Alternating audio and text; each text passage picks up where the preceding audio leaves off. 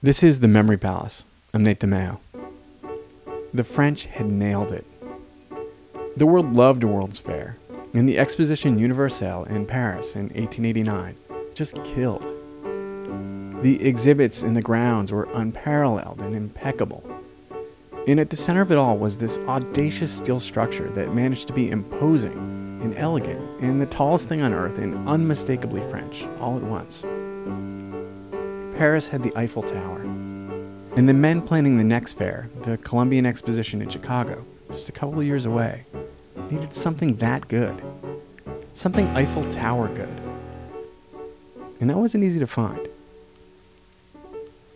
The proposals ran from the ridiculous, like a structure that would soar more than 2,000 feet above the land of Lincoln, made entirely of stacked logs and topped with a replica of Abe's boyhood home, to the extra ridiculous, something so tall that visitors would take an elevator to the top and then sit in a slide that would drop them off in New York or San Francisco. The fair's organizers were in a panic. They demanded that America's designers and engineers step up and a man named George Ferris stepped forward. When his Ferris wheel was completed that summer, it rose 264 feet above the ground, which was a lot shorter than the Eiffel Tower, but that thing didn't even move. And the idea that something that was so massive, but that looked so fragile, like a bicycle wheel whose spokes looked too thin to keep a bike up, was thrilling and kind of terrifying. Despite what the engineers said, despite the math and laws of physics, despite the assurances of the people running the fair, there were people who were sure that this ludicrous machine was going to be a disaster, that people were going to die. Not only was there no way that that flimsy thing was going to be able to stand up to a prairie wind or a gale off the lake, even if it did, the prospect of tumbling through the air in a cage 20 stories above Chicago was craziness. Who in their right mind is going to want to ride that thing? Hundreds of thousands of people did. Despite the fact that during its test run, thousands of bolts and loose parts rained down on spectators below.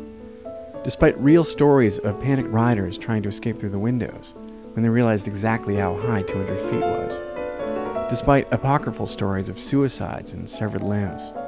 This Ferris wheel, this thing that's basically a kiddie ride today, was a bigger thrill ride than any quintuple loop open car reverse twist rocket coaster that they might have at Six Flags. But moreover, it was an entirely new human experience.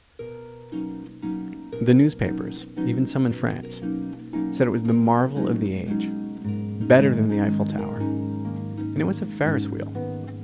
That almost mundane sensation we have now of looking down from above and moving through space, up and out and down and around again. No one had ever felt those things before. And of course, now we can't really feel those things again. We've gone around too many times, we've looped too many loops. But back in 1893, you could pay your 50 cents and climb into a car right after sunset during the golden hour and experience something entirely new. And you could rise up far above the World's Fair, where down below Americans were eating hamburgers for the first time where entire villages from Egypt and Algeria had been brought to the middle of America and reconstructed. And you could come back to Earth and walk out of the car and be among the first people on Earth to walk around at night with lights on. But fairs end. They shut down and pack up and leave town. And the Ferris wheel did too. Moved to a different park on the north side of Chicago. And it was fun for a while, but after a while the novelty was gone and they tore it down. And a salvage company bought it for eight grand and blew it up with dynamite and sold the pieces for scrap.